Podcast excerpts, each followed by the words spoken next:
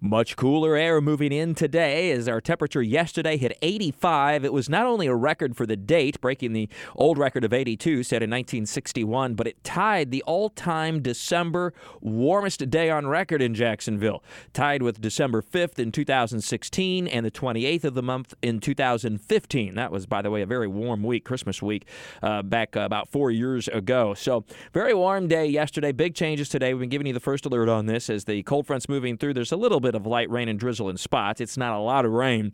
The temperatures are really the story, and while it's not all that bad as you head out the door early this morning, with temperatures still in the 60s and even some low 70s over southern parts of the listening area, that's as warm as we get today. Temperatures will hold steady, and then this afternoon and evening, as we get a surge of northeast winds off the Atlantic, will even drop a little bit, and many spots will be in the mid to upper 50s by about 4 or 5 o'clock this afternoon, and that's a full 25 to 30 degrees cooler than 24 hours previously. So it's a pretty big change overall Again, the rainfall doesn't look to be all that significant. We did even have a little band of showers develop at the west coast sea breeze late yesterday afternoon and early last evening that moved across the area. Very unusual for this time of year. They briefly were heavy, but they didn't last very long in any one spot. About a tenth of an inch fell here at News uh, 104.5 WOKV and Action News Jax. And then we're looking at uh, another day of pretty cool temperatures tomorrow. The clouds hang tough, winds off of the Atlantic. Uh, so we'll have um, cooler temperatures throughout the day, and even a few showers starting to develop as our next storm system approaches from the west. That'll bring our cold front back to the north as a warm front on Friday. So that helps to trigger the showers tomorrow. More showers Friday into, especially later in the afternoon into the Friday night. Uh, a few showers with the warm front early in the day, and then a break, and then again late afternoon and evening as the cold front moves from west to east. It's possible we'll hear a rumble of thunder. Uh, temperatures warm up again on Friday, back into the low to mid 70s, only to cool off for the start of the weekend on the back side of that front.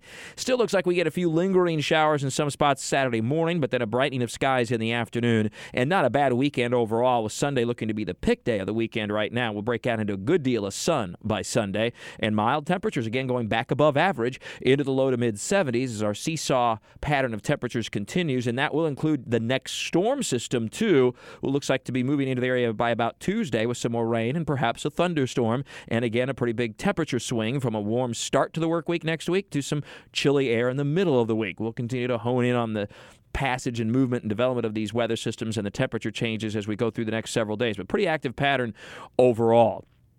Meanwhile, Action News Jax uh, happy and proud to uh, have our toy drive yesterday at uh, St. John's Town Center at the Maggiano's Roundabout. About a thousand pounds of toys were donated and will be distributed to Wolfson Children's Hospital on Wednesday. So really awesome, and we're looking forward to that day, uh, getting a chance to, to talk to some of those kids in their in their um, and their caretakers and parents.